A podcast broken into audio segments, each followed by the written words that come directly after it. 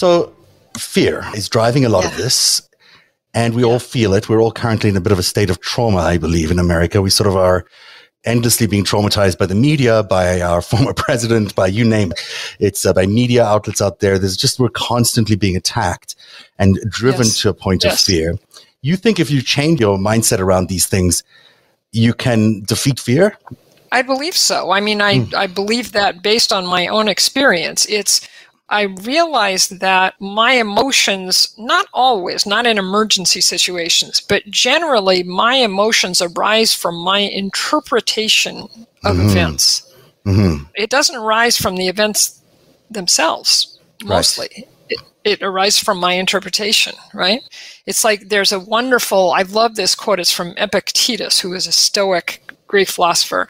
He said, We can't always control our circumstances, but we can always control our reaction to those circumstances.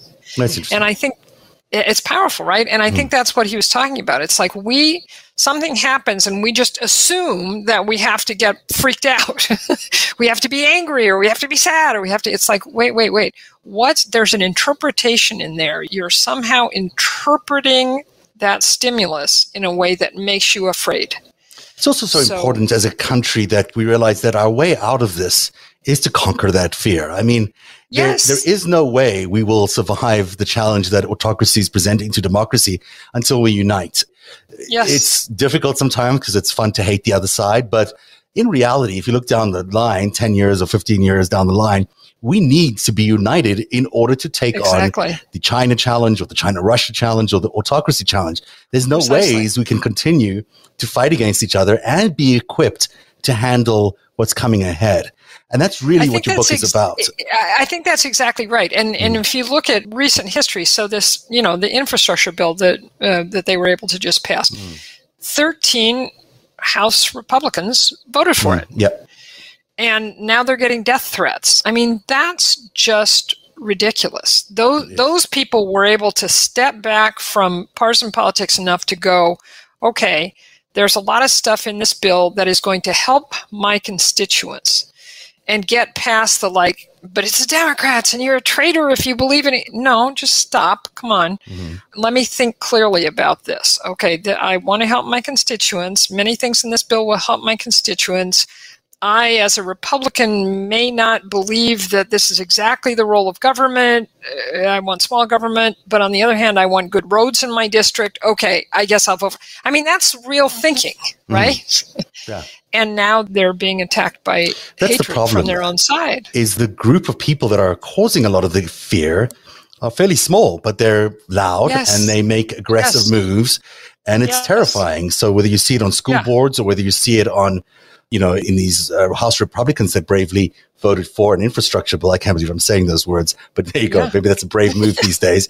Um, you know, that's to me is, is the reality of where we're at. Is there's a small group yeah. of people antagonizing everybody else, and it's up to the rest of us to figure that out and to unite with each other and figure out a way through this that reminds us that we will only survive as a democracy if we tackle Precisely. these issues together um, and unite in these and to these not, issues. you know, now in some ways it's kind of racist, but you know the old stories about Brer Rabbit and if they fought with the creature that was in the. Did you ever read these stories? I know this. I certainly know the stories. I can't remember what. The, okay, so one of the animals gets in a tar pit, and yeah. they think he's a monster, and they start fighting with him. And as they fight with him, they get stuck in the tar.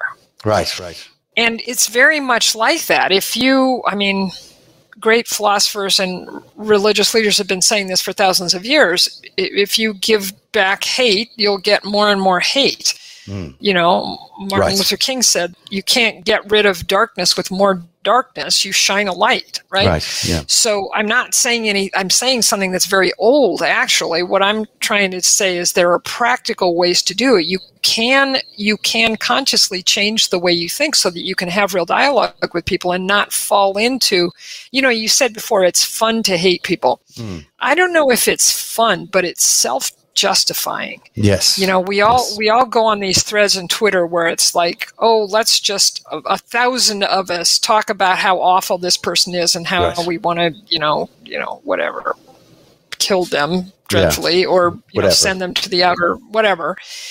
Is that helpful? No, it's self justifying. It makes us feel more and more right and more and more safe because now we have a group of people who all feel like these other people are horrible. Mm. But it's not helpful.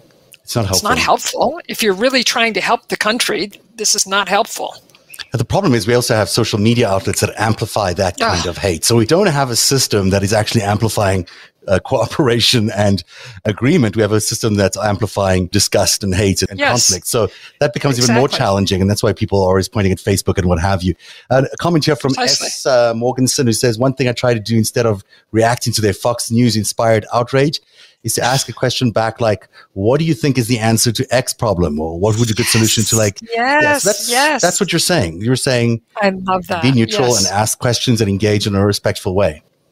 And I love that because I feel like in this effort, curiosity is our friend. Mm-hmm. Whenever you're trying to make a change in yourself or with another person, curiosity is the opposite of stuckness. Mm. When you do exactly what that listener said and say, What do you think is the answer? How do you think we should approach mm. this? That kind of curious question just opens you up. It opens you up to hearing an answer and it opens them up to think differently about the conversation. Mm, right? Absolutely. Here's a question from Terry.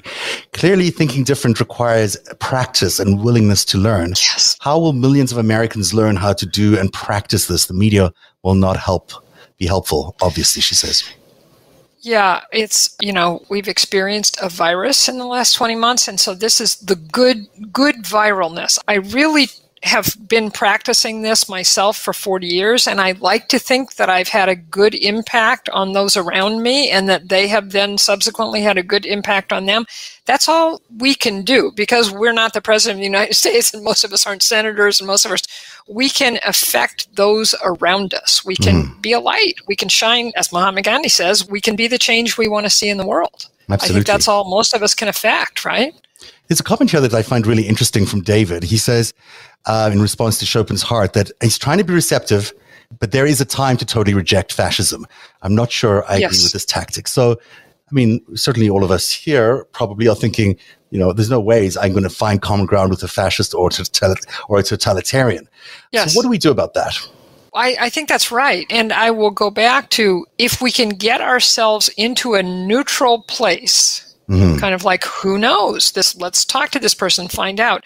Then we will be able to perceive if they are just good people who are misled or misinformed or who just really see things very differently than we do, or mm-hmm. they're bad, evil people who are totalitarians and fascists and want to, you know, kill us. If you are so wrapped up in your own fear and your own stuckness, if one is, if I am, mm. I'm not going to be able to tell whether that other person's really a bad person. I'm just right. going to assume they're a bad person if they disagree with me. So uh, please, I'm not saying there are not terrible people. But I'm saying that if we start out in a more neutral, open space, we'll be able to tell which people are terrible and which people are okay but disagree with us. You know, it's also interesting that fascism is an interesting term and we can all agree to dislike yeah. the idea of fascism.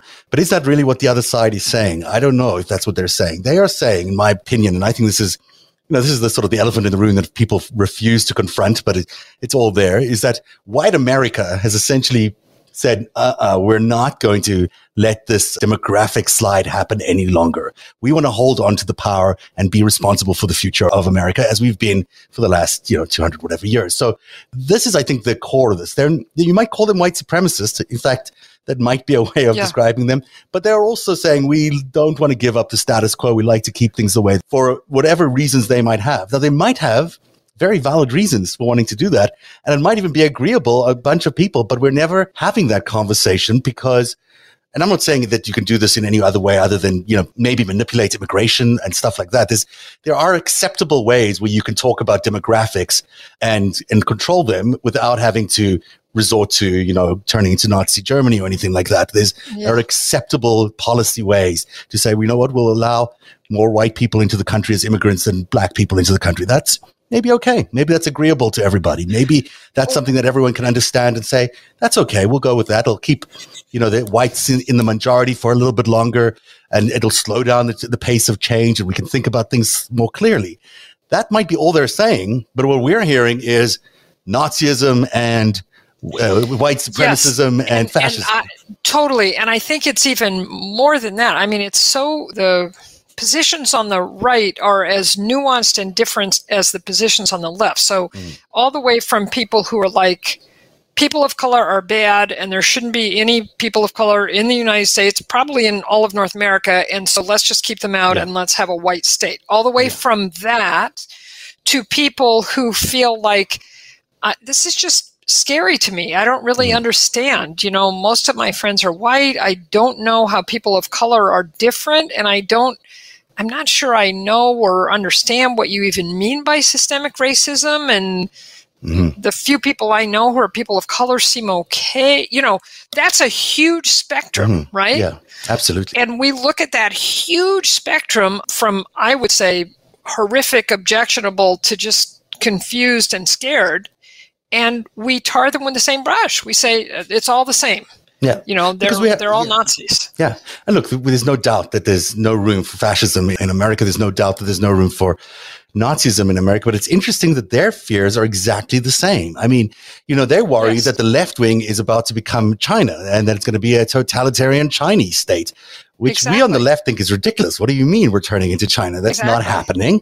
Precisely. And clear, uh, yet their fear is that that's what we're doing. Our fear is that they're turning us in, into Russia. Um, it's ironic that both China and Russia are exactly. actually allies with each other and doing this to us. but that's just the nature of how they fight the geopolitical wars these days. So I'm going to take a break. And then on the other side of this, we'll take some more comments. Plus, I really want to get into this idea of the five phases of change, which uh, we'll talk about after the break. So we'll be right okay. back after this on Narativ with Erika Andersen. Hey, everybody. Thank you for supporting Narativ and for supporting our sponsors. I want you to meet the founder of Moink, an eighth generation farmer who was featured on Shark Tank. Time for breakfast. My name is Lucinda Cramsey. I was born on a farm and raised on a farm, and I'm an eighth generation farmer. I wanted to give farmers the opportunity to be financially independent outside of big agriculture. You can see why I selected Moink as a sponsor for Narativ. It's good for you and it's good for local farmers. Moink delivers grass-fed and grass-finished beef and lamb, pastured pork and chicken and wild-caught Alaskan salmon direct to your door, helping family farms become financially independent outside of big agriculture. Their animals are raised outdoors, their fish swim wild in the ocean, and Moink meat is free of antibiotics, hormones, sugar, and all the other junk you find prepackaged in the meat aisle sign up at moinkbox.com. That's moinkbox.com slash narativ to get a year of bacon for free and then pick what meats you want delivered with your first box. Change what you get each month or cancel anytime. You don't have to take my word for it. Narativ viewers get so excited about their Moink box arriving each month, they tweet at me telling me it's Moink box day at their house and keep doing that. I really enjoy those. Moink meat is so delicious. Narativ discerning viewers love it, and I know you will too. Get Moinkbox right now. Join the Moink movement today. Go to moinkbox.com slash narativ. That's N-A-R-A-T-I-V, the way we spell narrative, right now. And listeners and viewers to this show get free bacon for a year. That's one year of the best bacon you'll ever taste, but for a limited time. Spelled Moinkbox, M-O-I-N-K, box.com slash narativ. That's moinkbox.com slash narativ. And uh, Moink, of course, are a very, very popular sponsor of this show. So everyone who gets it likes to tell me, as I just said there, when they get their Moink box and also likes to tweet Moink on the chats, which I appreciate everyone saying Moink. And it's uh, Moo plus Oink, if you're wondering how they got the name. It's called, that, that's yeah. how they She's really great. I really like her. So Erika Andersen is with us. We've got a few more minutes left here as we talk about change in America. She's the author of a brand new book that's just come out, if I'm not mistaken, just last week. And it is yep. just the book title. I just throw it up here for everyone. Change from the inside out. Erika Andersen. Yeah, making you, your team, and your organization change capable. Now that's the book is obviously targeted at uh, executives or people who are trying to lead change in an organization. What we're doing here is seeing how we can apply some of those things to everybody who's watching, you know, who are, we're all stakeholders in America Inc. We all have yes. uh, a future uh, that we're trying to lead or be a part of in America, whether we're, we think we're leaders or we think we're, uh, you know, just cogs in the wheel. We all have a stake in what's happening in America going forward. And therefore we're all sort of leading the change. How do we do it, you know, from sort of the grassroots level up? Like, you know, we look at both parties. I would say both parties are stuck in this sort of institutionalized systems. They both have lobbying systems and financing systems yes. that have just been the same forever. Both yeah. probably need to evolve somehow. How do we start this change conversation from the bottom up? I love that question, and this is where I'll go. The as you know, the second two thirds of the book, the mm-hmm. second and third thirds of the book, are about our five step change model that we use when we're helping organizations to make change. But I think I've used it as an activist in the organizations that I've been trying to help over the last five or six years, especially. And so let me quickly go through it because I think it does apply to people who are trying to make change on the level we're talking about. So the first step in the model is clarify the change and why it's needed. Mm-hmm. So sometimes I feel like as activists on either side, we get so like, we all know what the change is. We say, oh, why, know why it's needed. We're not even going to say it, you know, but right. no, really think as though you're not already an advocate. How would you describe the change and how would you say why it's needed in a way that goes past the kind of sound bites of whatever side of the debate you're on. Why is it needed? What will it do that's helpful? What are the benefits of this change? And then the second step is envision the future when the change has been made because part of our fear about change is fear of the unknown. Mm-hmm. If people are saying, let's make this change, and the future is blurry, then we fill in the blanks. And that's when people on the right say, oh, you want to make us be like, you know, communist China. And people on the left say, you want to make us be like communist, you know, whatever. No, just say what's going to be different. What good future will this bring? Try and describe that to yourself, even among yourself as an activist group. So it's then clarify first, step, and the second is to envision the future. Envision uh, the future state, the okay. post change future state. Okay. And then the third step is build the change. So this is where you get very practical. Who is going to help you build this change? Who do you need to help you? Who are the key stakeholders? Meaning, who is going to have to adopt this change in order for it to happen? And then, what is it? What actually are you trying to make change? And this is when you're working on a local level, like at a local government level or just a local initiative in your school like what is your plan for change how would and you get some stakeholders to help you and try and move it forward then and the fourth step is what almost no organizations do, almost nobody does when they're thinking about change. The fourth step we call lead the transition. So you've got your change plan, but now comes the critical part where, you want to help people do what we've been talking about this whole hour change their minds. So this is where you, you really have to get into if you want to make help people change their minds and you know open to and accepting of whatever change you're proposing you have to get clear about what is going to be difficult for them about this change. When they you know, don't assume that they're going to look at it and go, great, just what I wanted. they're going to look at it and go, this is going to be difficult, costly, and weird, right? So, what are they as people going to need to help them make that move to thinking it could be easy, it could be rewarding, it could be normal? What's your plan for helping people make that shift in their mindset? Then, as you start to implement the plan, you help people through that shift so that in step five, which is keep the change going, you've got a critical mass of people and you can move forward. So we use this all the way from large organizations making major change to many of my compatriots have used it in our local activism. I love it, obviously, because it integrates the practical, what literally changes do we need to make and how are we going to help people through it? It's one of the things I'm a big fan. I know, you know, many people aren't, but I'm a big fan of Pete Buttigieg's mm-hmm. because I've observed that this is how he approaches things. He's doing, and now, you know, his job as Secretary of Transportation is right at the heart of this infrastructure bill. And I was just listening to him the other day talking to a group of people about the problem with getting goods in the country now, you know, the mm. supply chain so problems. Supply chain problems, yeah. Yeah, and it was so great because he was doing exactly what I prescribed. He wasn't assuming that the audience was with him. He was assuming that they needed to be helped to understand what was actually happening and how it could be made better. Right. So they could, so interesting. So they could go along with him. Um, he's a very McKinsey guy. You guys are both consultants. I'm sure that there's a, a reason why you both uh, appreciate each other's thinking. I mean, he is very thoughtful. I mean, this is going to be a remarkable time for Buttigieg, I think, because you yeah. know, if he's going to be yes. the next potential leader of, of the Democrats, he might have real opportunity here to show us what he's capable yes. of with this huge new infrastructure fund. You know, at the start of the show, we asked people to answer this question, and I forgot to start the polling. Oh. The question was, do you have any friends on the other side of the political spectrum? This is a new system to me, so I hadn't started the polling, but now I have. So we're seeing people starting to add their votes. If you're wondering where this polling is happening, you have to go to narativ.org forward slash TV. That's where our new interactive player is being tested by us for the first few times here. I love it, actually. I think it's great to be able to get feedback from the audience directly on the screen and also to be able to do polling like this.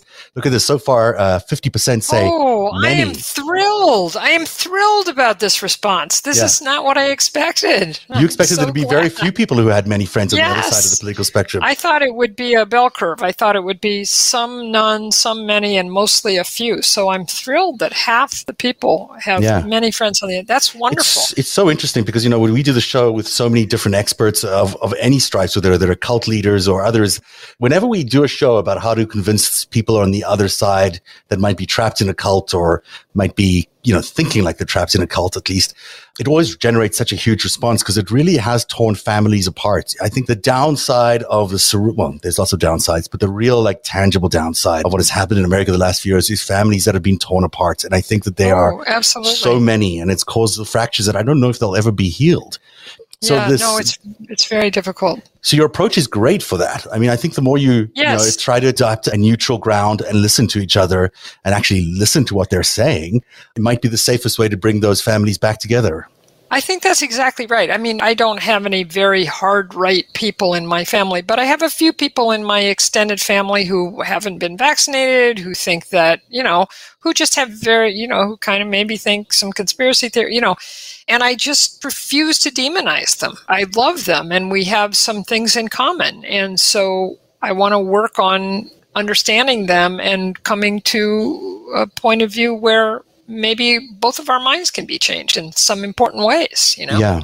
I think that's absolutely true. I'm, going to just throw up another question here from one of our chat people here, Matt Foso. by the way, does the theme music for the show. So thank you, Matt. I owe you a, an ad. Which I love the theme music. It's very stirring. I, I loved listening to that while we were waiting. That's exactly what we, when I, this season I asked, Matt uh, asked what kind of theme do you want? And I was like, I just want something that's really you know, inspiring people and going to unite people yes. because I felt like everyone was so down in the dumps towards the end of last year. So that's great. Thank you, Matt Fauser. Um, the question that he has, that may work with average folks and people we know. What about those who are known manipulators who are based on all we see appear to want division? In other words, you know, yeah. the Steve Bannons of the world. Yeah. You know, uh, there are bad people who are badly intended and who uh, want to sow fear and think that it, you know, life is a zero sum game and if I win, you lose. There are people like that. And so I'm not telling you to lose your, you know, power of discrimination. Mm. I'm saying don't assume people are guilty until proven innocent. You know, don't right. assume that everybody is Steve Bannon. Just but start you, out neutral. Can you move Steve Bannon along your change, uh, you know, arc here? Or do you? Think, I don't think so. Yeah. yeah. No, so I don't let, think so. I mean, there were some books that a guy named Scott Peck wrote in the 70s and 60s and 70s and 80s about there are actually people who are evil. you know, let's not get so new age that we forget that there are actually people who are evil. There are actually people who are evil, you know. Yeah. I want to go back to your the five steps of change. Yeah, five step change model. Yeah, yeah. It seems to me that the um, the right wing is able to do step one quite well in that they're actually able to clarify the change that they're trying yes. to make. And it seems to me that yeah. the left wing is forever in debate about a million possibilities because just the nature of liberal politics is that, you know, we will talk about policy until we're blue in the face and we will never agree on anything, accept each other's nuance and yada, yada, yada. Yes. That's a real problem. If you can't clarify what the change is that you're using to respond to the GOP's vision totally of change, agree how do we convince them? How do we convince anybody? Because we need to clarify. I could not agree with you more. Mm. And I also think that we have unfortunately extended the demonization within our own ranks. Mm-hmm. I mean, if sometimes I hear people who are on the far left of the Democratic Party who consider themselves, for instance, fans of Bernie Sanders in mm-hmm. the you know last election, talking about people who are more central, yet to my mind still progressive, you know, center, left center. And you'd think that they were all evil beings should be scorched right. from the, you know, come on, seriously? Right. I mean, let's find common ground. Let's look to find common ground. Let's find what we can all agree on and move forward, you know? Yeah, but what do we do about the left that's so you know, I don't like beating up on the left because it is so difficult to be to be on that side of the scale. But they don't seem to have a coherent message that they can say this is the change. And is that a, a function of our current leadership? I mean, is there a challenge in the White House that we need to more than just sell infrastructure, we need to sell a vision of the future of America that's more descriptive and beneficial to people. I mean, people care about yes. bridges and they care about roads, but that's not going to make them vote for you, yes. I don't think. So I'll, uh, you know, revealing my politics. I'm pretty left. I'm mm-hmm. lefter than Biden and probably not as left as Ocasio Cortez, yeah. but I'm somewhere over there. And Biden, I think, was the best of the available choices in the sense that the most likely to be elected, which turned out to be true. Mm. But I think he is a well intentioned human being, and I mm. agree with about 75% of what he says, but he's not a visionary. He cannot, that step two of the model of envision the future state, he's not good at that. That's right. not part of what he's good at. And I think we need that. And I certainly hope in our next president we get that. Yeah, it's interesting. We sort of have a caretaker administration in some ways yeah. right now. Thank God yes. we have him because he's yeah, the best person God. for the job right now yeah. in terms of stabilizing his ship. But, you know, have we met the future leader of America uh, from the Democrat side? I don't know if we have yet been confronted by I someone with my, a real I have vision. My point of view, but I, you know, and, and, that was what we, you know, in 2008. I remember the first time I heard Obama, I was mm. like oh my gosh, I was galvanized because vision is powerful for right. us. We want to have that castle on the hill. We want to hear about what that could be for us all, you know, and we yeah. need that. And Obama was such a, you know, is such a special orator. Oh. I, I, was, uh, you know, lucky enough to cover that election and uh, meet him on several occasions. And even one day we were uh, backstage at the it's a week before he was uh, elected president. Uh, he was at a, a, big event in Virginia, and we sort of everyone knew he was going to be the president. Like it was beginning to be pretty obvious. Yeah. So we yeah, spent yeah. the day with him, and you know, watching him warm up before he got up in front of that crowd was unbelievable. He was like a boxer ready to get into a, into a fight. You know, he completely worked himself up and then got everybody else in a fight uh, into the yeah. fighting spirit. Yeah. And I think that speaks a lot to the, what you were saying earlier on about needing to be internalize the change first, bring the change in from the inside Precisely. out. And think about Obama in a fighting spirit. He's not fighting anyone except our hopelessness and disbelief. Yeah. I mean, the last time I was inspired by him was at John Lewis's memorial, mm. and I mm. just felt like he has that power that great leaders have to bring us together mm-hmm. to think about a future that is more hopeful that's possible that where we're all looking together toward the future so we're not thinking so much about the differences between us it's a unique power you know it is a unique power and he was uh you know, really skilled at that. And but it did take him time. Yeah. I mean, actually, I just to yeah. underline that yes. point. He was work. He worked himself up. He wasn't the. And he started yeah. the morning. He was very like cool and calm with us and whatever. But before he got on the stage, he needed to get himself into a position and a mindset that he could inspire change in other people. Yes. So. And uh, one thing I want to say, and maybe this mm. is how we are with time, We're but running out of time, yeah. Maybe toward the end, yeah. is look to the youth, you know, looked at mm. that wonderful young woman whose name escapes me at the moment, did that amazing poem. Oh, the poet laureate. At, um, yes, the poet laureate name, at yeah. Biden's inauguration. Yeah, can't remember the oh name. Oh my God. Someone will these tell us the, here. These are the young people. These mm. are the mm. people who are in their 20s and 30s who there are amazing people. They are going to help us. A lot of them don't buy into this hatred and do want to find a way forward. And let's support them to help us heal. You know? Absolutely. That's a great point to end the show. Um, you know, as people walk away this evening, I hope they, they take into your heart all the things you've said, like about changing their mindset as they listen to things and about changing the way they speak to themselves and also how they approach change in the world by using a five step program, which everyone can find out more about this at your website, Erika Andersen. That's Erika with a K, Andersen with an E, uh, yes. dot com. yes. And um, everyone can check out there and you'll find a lot of people are saying on the chat, by the way, it's Amanda Gorman was the name of the poet. Thank you very much. Amanda Gorman. Yeah. Yes. Oh, so powerful. Thank you for, for reminding us of that. Oh, so, so thank powerful. you for reminding us of that. And Erika, thank you very much for being here tonight. The book is called Change from the Inside Out by Erika Andersen. I highly recommend it no matter what change you're going through in your life. I hope you buy it. It's a terrific book. And I hope many of you take some of the lessons away as it relates to politics and uh, about healing the divide in our country and healing the polarization in, in our country. Thank you, Erika. Thank you for being here tonight. It's good to thank see you. you so much. This was great. It was lovely to see you. Likewise.